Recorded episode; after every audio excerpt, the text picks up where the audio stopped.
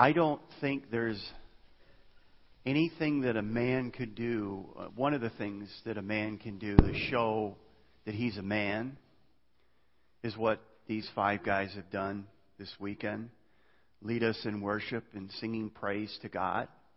That's what a man does, uses his giftings for the glory of God. So I'm, I just sat there and I said, this is great. Here's some men who love Jesus and they're willing to sing about their love for Jesus and also lead us in that worship time. So I think that's powerful. And I love it when women do it, but I love it also when men do the same thing. Um, men, uh, yesterday was Valentine's Day. That may explain why your wife is unhappy with you today. And the good news is you could probably go and get reduced candy and cards. The bad news is you're dead. um, I just wanted to say next weekend I'm going to share a little bit because we haven't talked much about the Roshek building. We've been through going through a lot of changes here. We just hired an executive pastor, Dave Clark, and he's going to be starting March 2nd. And uh, so we've been kind of trying to fill uh, fill some positions and voids that we have. And uh, but we haven't forgotten about Roshek. I want to give you an update next uh, weekend, so I'll do that. But I want to begin by uh, just giving you some t- statistics. As I said, yesterday was Valentine's Day, and uh, I was just curious as to where it all began.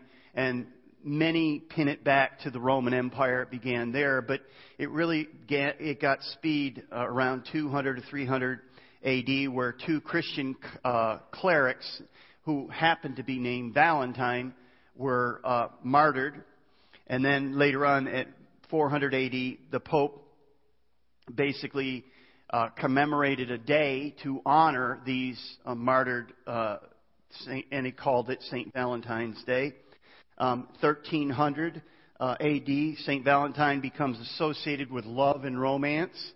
Not sure why that happened, but it did.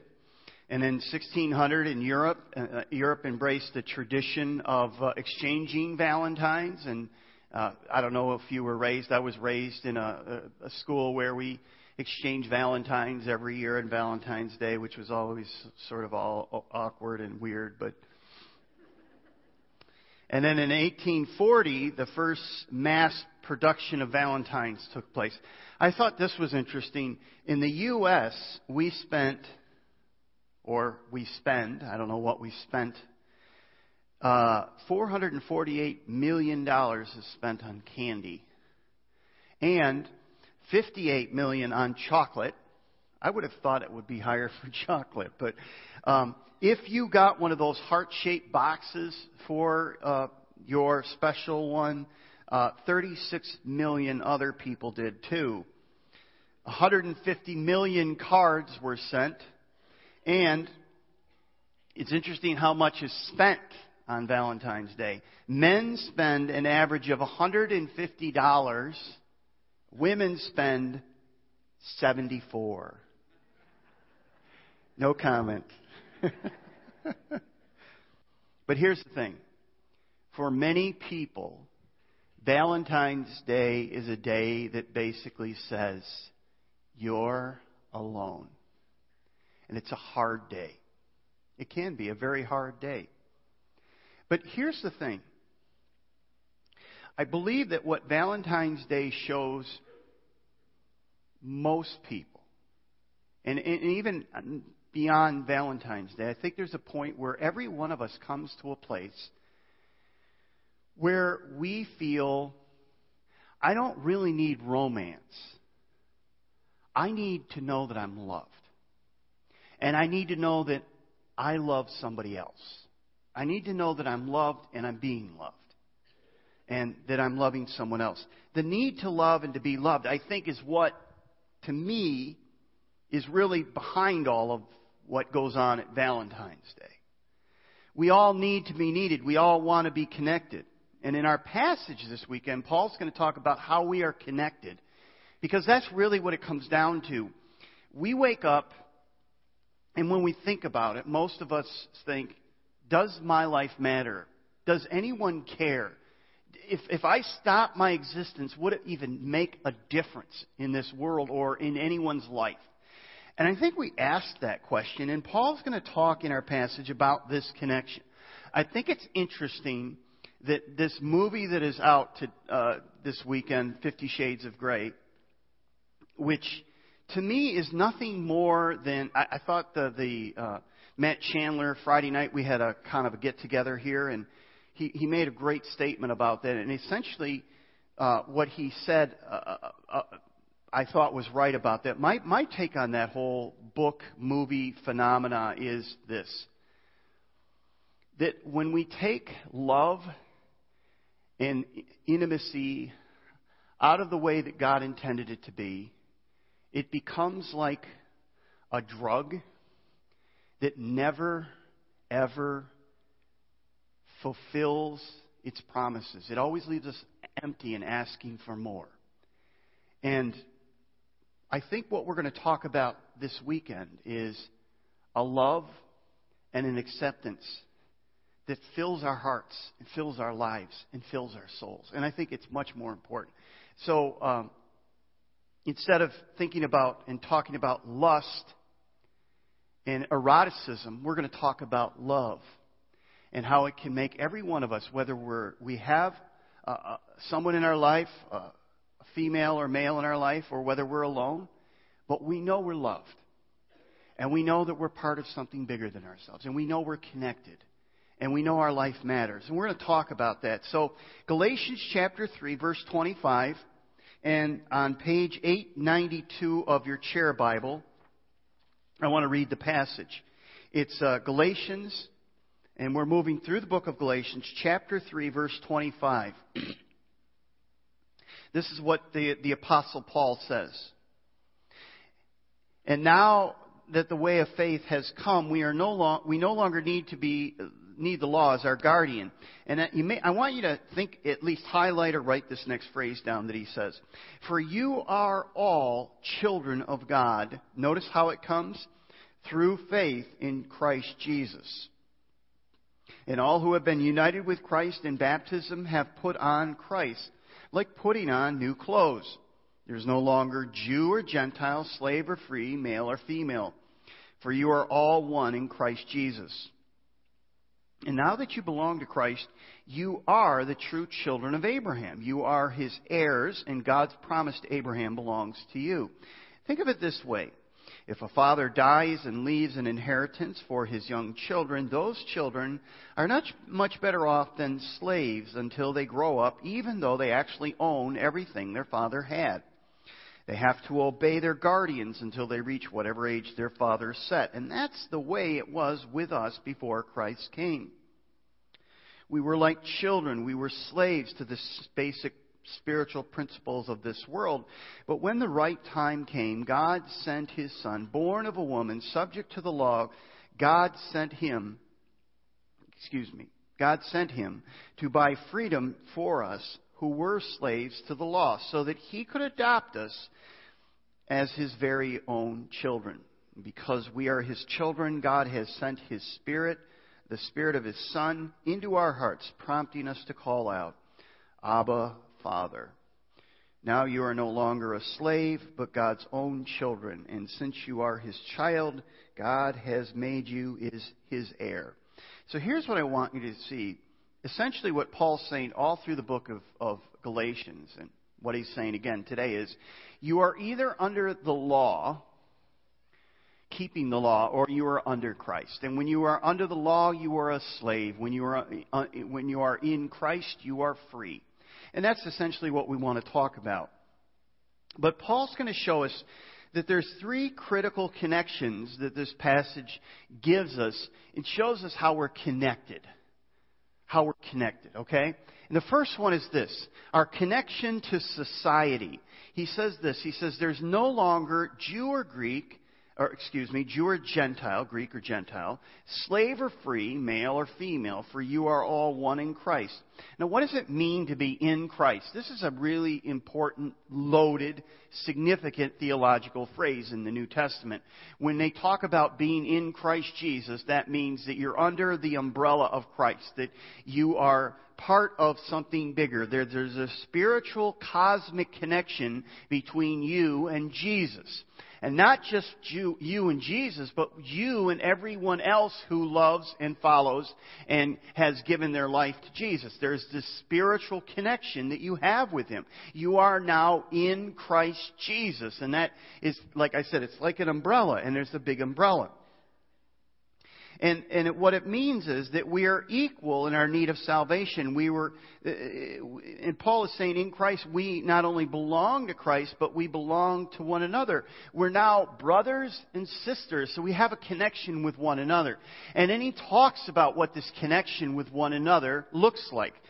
See, what I'm saying here is Paul says there's a significant connection because you are in Christ Jesus. If you've called upon the Lord, if you ask Jesus to come into your life, if you've given your life to Him as He's given His life to you, you have this new connection with Christ. And it not only connects you with Christ, it connects you with one another. And that's what He's talking about. And He says, He says there's a whole new society that's been created now. There's no distinction of race. There's neither Jew nor Greek, verse 28. Uh, we're all equal. Equal in our need of salvation, equal in our inability to earn or deserve it, equal in the fact that God offers it freely to everyone. It doesn't matter what race you are, what color your skin is, where you were born. This is an offer that goes out and it's beyond all race restrictions.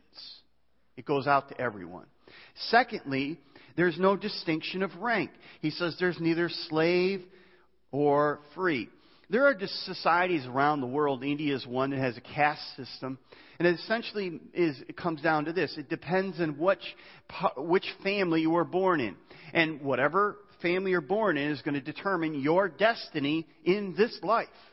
And essentially, one of the reasons that the, the, reincarnation, I think, thrives in India is because hopefully in the next life you'll be in a higher caste.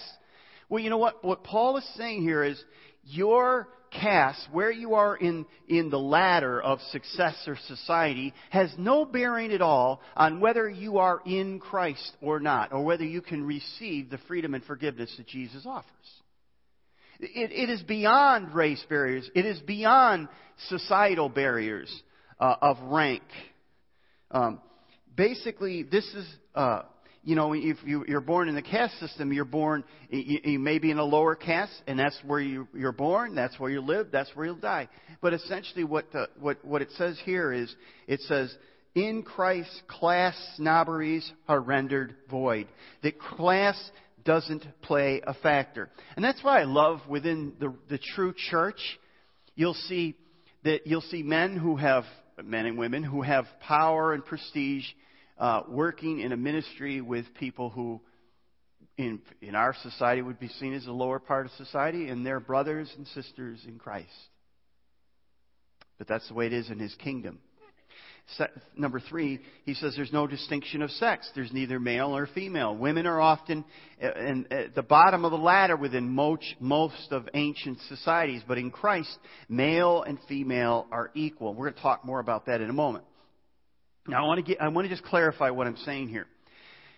When we say that Christ has abolished these distinctions, we don't mean that they don't exist, and we don't mean that they don't matter. We still, uh, we are still there, but they no longer create barriers to fellowship. We respect one another because we are one in Christ. No matter what our race, no matter what our place in society is, and no matter what our sex, we say, you know what, irrespective of all of that, we are brothers and sisters in Christ. Uh, you know, the phrase I use all the time is the, cro- the, the ground beneath the cross is level. Because we all desperately need a Savior. We all desperately need somebody to help us.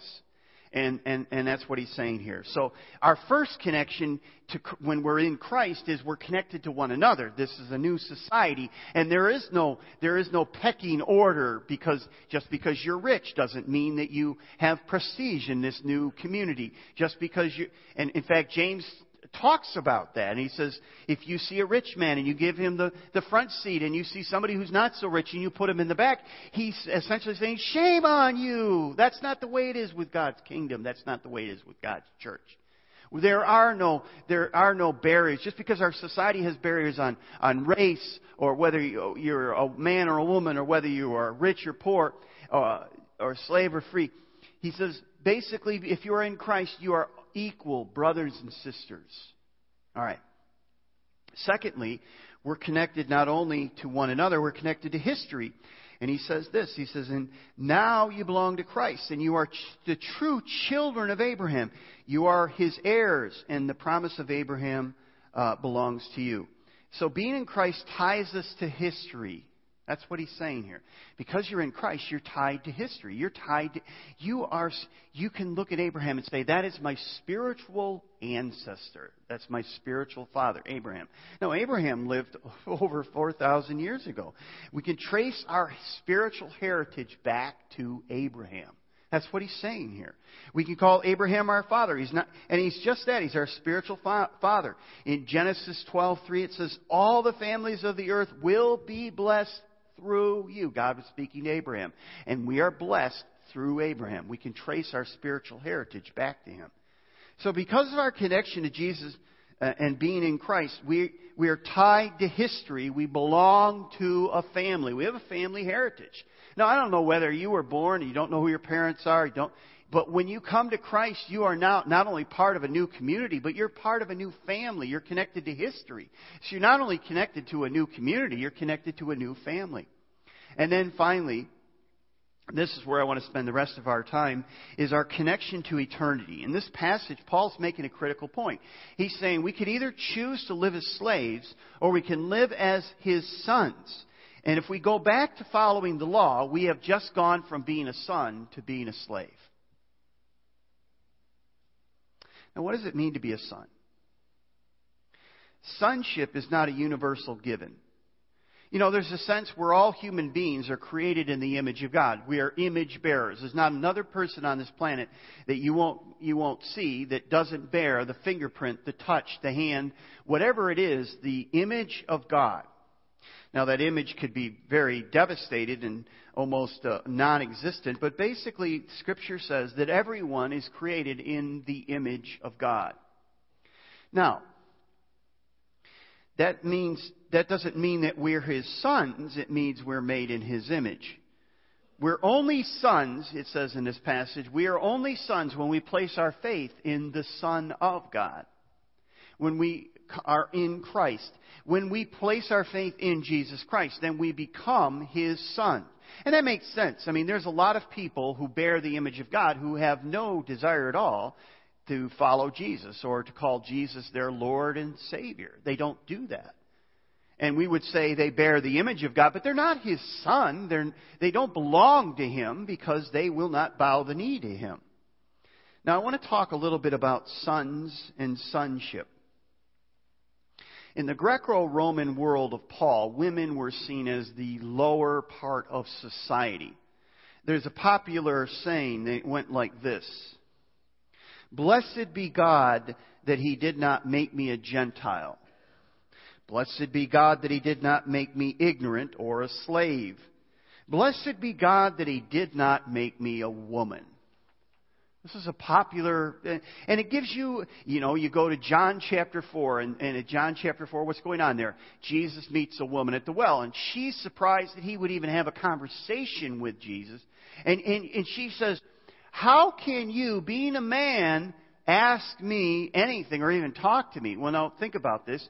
Jesus is a rabbi, a religious rabbi. She, as you read the story a little bit, was probably lower, you know, as far as moral in, in society. He was a man, she was a woman. He was a Jew, she was not. You know, so there was all these different things going on.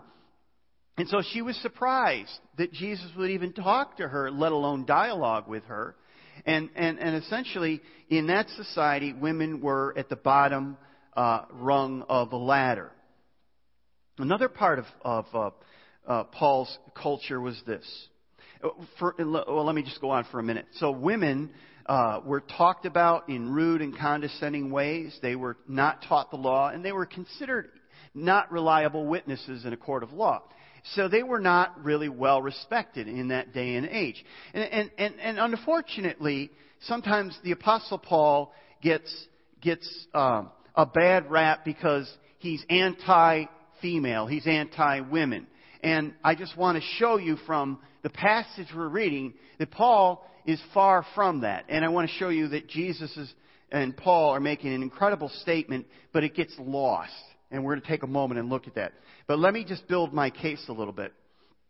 So another part of Jewish culture was that only sons got the inheritance. If you were a daughter, you didn't get an inheritance. If you were a son, you got an inheritance. I mean, you just look at English you, you go through the Engl- history of England, and you see that's true. You know, you know, kings are having daughters, and it's like, great, you had a daughter, but now have a boy, right? Why? Because the monarchy will only pass from son to son to son. So, so it was the same in Paul's day. So inheritance only came down to the male, to the son, to the, to, to the son. And so if you were a woman, you essentially got nothing. Now, I'm going to talk about something that's going to seem totally unrelated, but I want to tie this all together because I'm going to make a statement to women. Listen, stick with me here. I'm going to make a statement to you that I think you'll say, wow, that's really cool. I hope. If I get it right, you'll say that. If you don't, then I just totally bombed, and that's very likely to happen. All right. So we live in a world today, in our American society, and in Christianity today, where we're trying to take the Word of God, and we do this through all the centuries. We started out with the King James Bible and the printing press and, you know, all the different translations that we have now. And essentially what, what people are trying to do in the English world and other worlds too, is they're trying to take the old, they're trying to take the, the Bible, which was written in, in the Old Testament, Hebrew and Aramaic, and in the New Testament at Koine Greek, which was the trade language, it was the common language of the Roman world. And they're trying to tra- translate that into English. Now, here's the problem with that. If you've ever taken a foreign language, you realize that it's impossible to go, you know, essentially word for word. There's idioms, there's all these different things. Um, so it's hard to do that.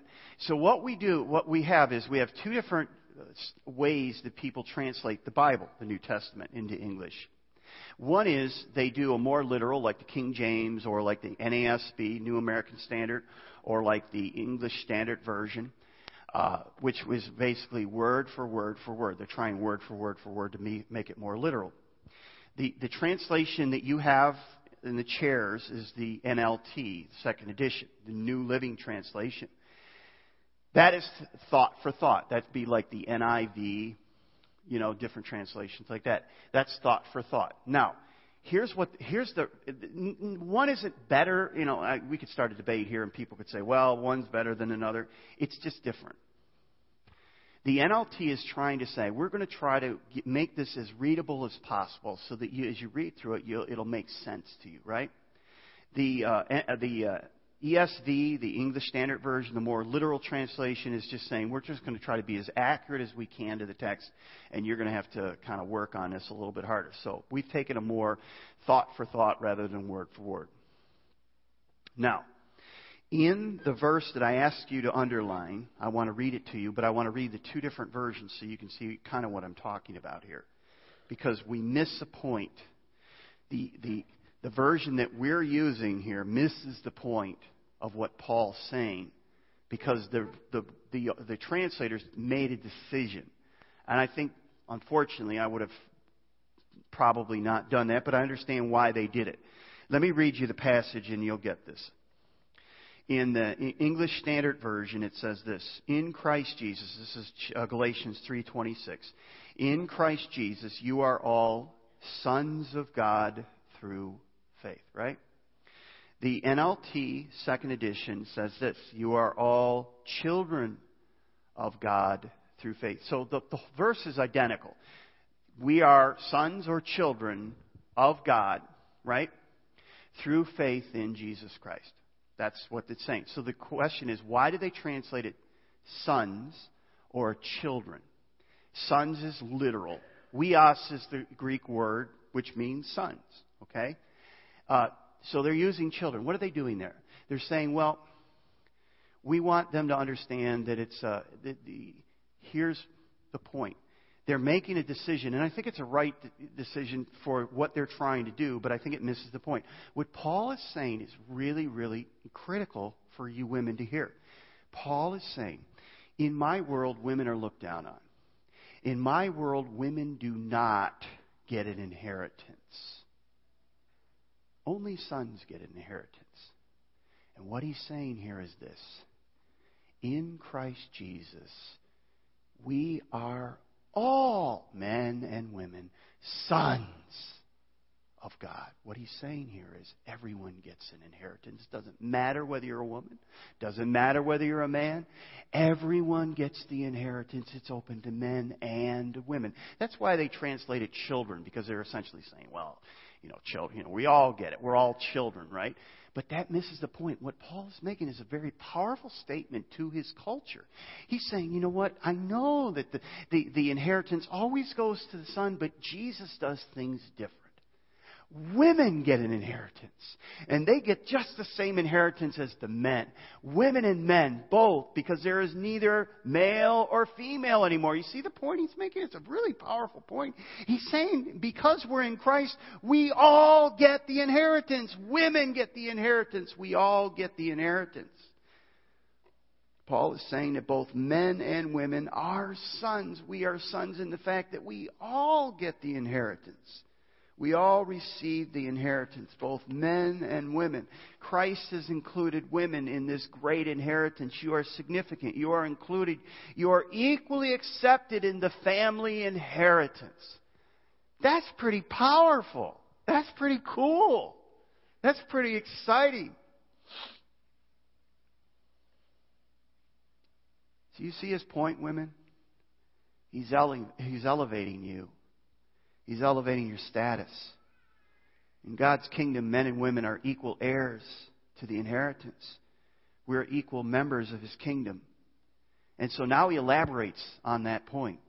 And so He says, to be His son or daughter, because now you are His son or daughter, and you have the inheritance that comes with it, He's, he says a couple of things. You are clothed with Christ. What does it mean to be clothed with Christ?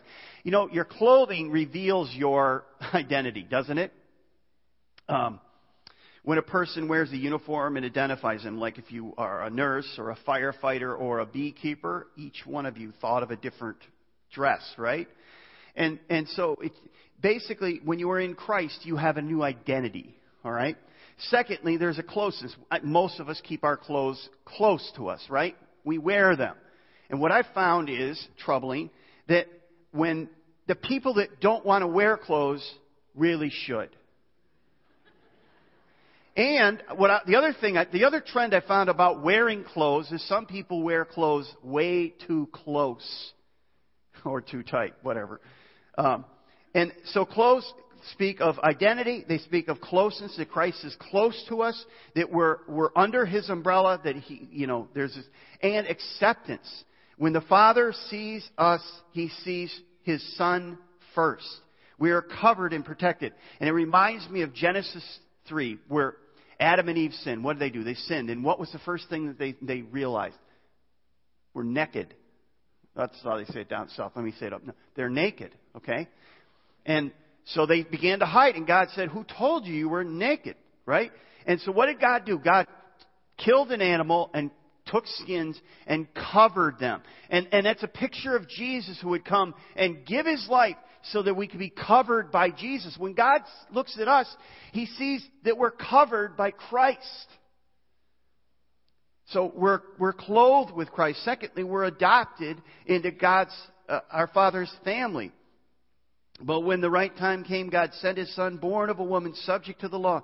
God sent Him to buy freedom for us who were slaves to the law so that we could be adopted as his very own children. Now, adoption for many people, uh, for some people, can be a difficult event. But if you are a prisoner, if you are in bondage, if you are, you, you are in a bad place, and you are now brought into a new family, a loving, wonderful, joyful family, and it's the family of God, you now have a new standing. This is a wonderful event. This is a great turn of events.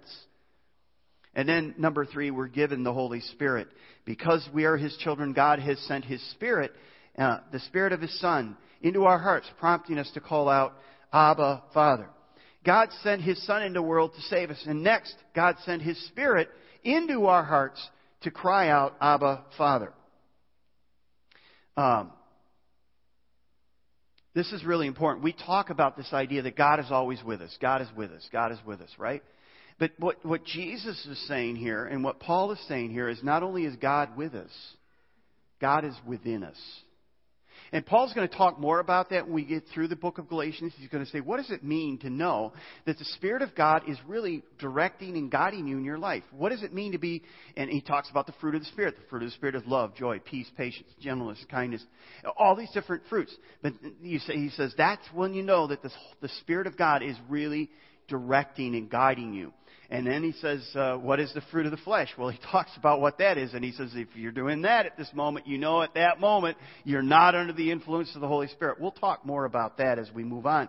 But the point I want you to see is this that God gave us his Spirit. We are clothed in Christ, and we are uh, now, God's Spirit is not just with us, but within us. Let me give you three final points of application, and I need to move fairly quickly here. Number one, don't give the gift back. Embrace it and treasure it. Here's the thing. What I'm telling you is that you have been in prison and Christ came and set you free. He didn't just set you free. He didn't just wipe, he, he, he, he, what we tend to do is we, he says, you're his son, you're his daughter now, you have an inheritance. But we're prone to giving it all up and saying, okay, I know that I'm, I'm, I'm rescued by him, but now to stay in his good graces, to make sure that I, I better not mess things up. Uh, I, and so we're prone to giving all of this up and trying to re-earn His favor or to try to keep His favor. We say, if I do this, He may disown me. And I just want you to understand that you came by grace and you are kept by grace. It, you are never going to do anything that is that God's going to say, okay, I thought I, I saved you for this, but I didn't know you'd do that. You're out of here. You know, that, this is not the way it works. So don't give back your, your inheritance. Embrace it and treasure it. And then number two, don't just find forgiveness. See your newfound status. See, Christ didn't just set you free from your sins. He didn't just get you off of death row. He gave you a new standing. He took your sin, the, the slate that had all of your sins and all of your transgressions, and He wiped it clean as far as the east is from the west. He brought you into His family. And he didn't just get you off of death row, but he, now you're his son, you're his daughter. You are royalty. You're royalty. Now maybe you don't think that way of yourself, but the Father does, and that's the most important thing. The one who created the universe says, when you are in Christ, when you call upon Christ, not only will I I, I, get you off of death row. Not only will I wipe your slate clean. But now you are my son and you are my daughter and you're in a royal family. And you belong to me. You're a child of the king. Last point. Don't walk in fear and doubt. Our Father owns this place. You know, there's an enemy that wants nothing more than for us to live defeated, fearful, and doubt, doubt, and doubt God's love for us. He wants us to second guess the Word of God and what it says. And uh, I just want to say, don't listen to the enemy. Don't listen to the enemy. God will honor us as He honors His one and only Son. We can walk with our heads held high. Why? Because we are forgiven. Because we are His sons. Because we are His daughters. Why? Because His Word tells us that. Because the Spirit of God that He's planted within us reminds us of that. That we're accepted and kept by Jesus. I want to close with one passage. This is an amazing passage, and we oftentimes don't think about it, and we don't, you, you, you know, because I think one of the things we struggle is, is does God really, does He really love me? Does He really care? And and and I want to read you a verse. This is Jesus, and He says this. John 17 in his, his prayer, Jesus prayed. He says, "May they experience," and He's talking to, about us. He's talking about those who would believe in Him. May they experience such perfect unity that the world will know that you sent me. Now, we usually stop there and say, we ought to love one another because it's going to be a powerful testimony to the rest of the world. Okay, that may be so. But notice what he says after that. He says, I pray that they would experience perfect unity and that you love them as much as you love me. You see what Jesus is saying there? He's saying, Father, I pray and essentially, he's agreeing that this is true. You love them as much as you love me. Now, I don't think anybody has to convince us the Father loves the Son. But have you ever thought that the Father loves you as much as he loves the Son? That's what Jesus is saying. Now, let that sink in for a little bit. It's not because you're good enough. It's not because you've earned it. It's not because you deserve it. That's Paul's whole point. The law will never do that for you. But when you are adopted, when you are given the inheritance, why? Because God the Father loves you as much as He loves the Son. There's three connections.